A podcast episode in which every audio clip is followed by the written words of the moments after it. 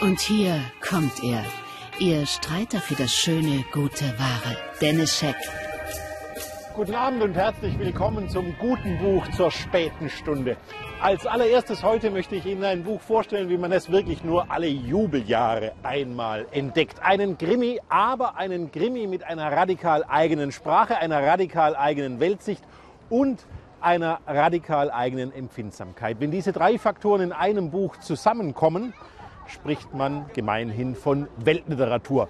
Michael Fehrs Simmeliberg ist genau so ein Fall von Weltliteratur und obendrein auch noch ein großer Lesespaß. Bei den Gebrüdern Grimm ist das Zaubermärchen vom Simmeliberg eine deutsche Alibaba und die 40 Räuber-Variante und erzählt von Neid unter Brüdern. Michael Fehr hat das Märchen von Gier und Geld in unsere Gegenwart übersetzt. Die Ausgangslage? Ein Deutschschweizer namens Anatol Griese muss einen verdrucksten Alpenbauern namens Schwarz aus seinem abgelegenen Haus abholen, weil Zweifel an dessen geistiger Zurechnungsfähigkeit entstanden sind. Die anderen Dorfbewohner haben den schrulligen Bauern im Verdacht, seine Frau ermordet zu haben.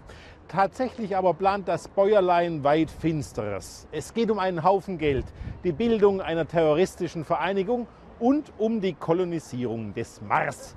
Genauso putzmunter und koboldhaft wie die Handlung ist die Sprache dieses interpunktionslos erzählten Krimi-Epos. Mal krachledern rau, mal lyrisch exakt, mal hyperpräzis, entschlackt und mit Einsprengseln von berndeutschem Dialekt wie Rosinen in einem Kuchen.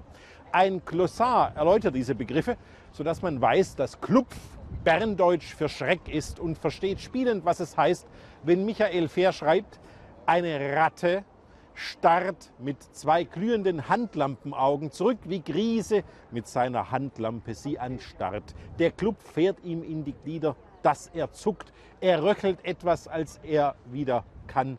Das genügt. Das Tier siegt über den Willen.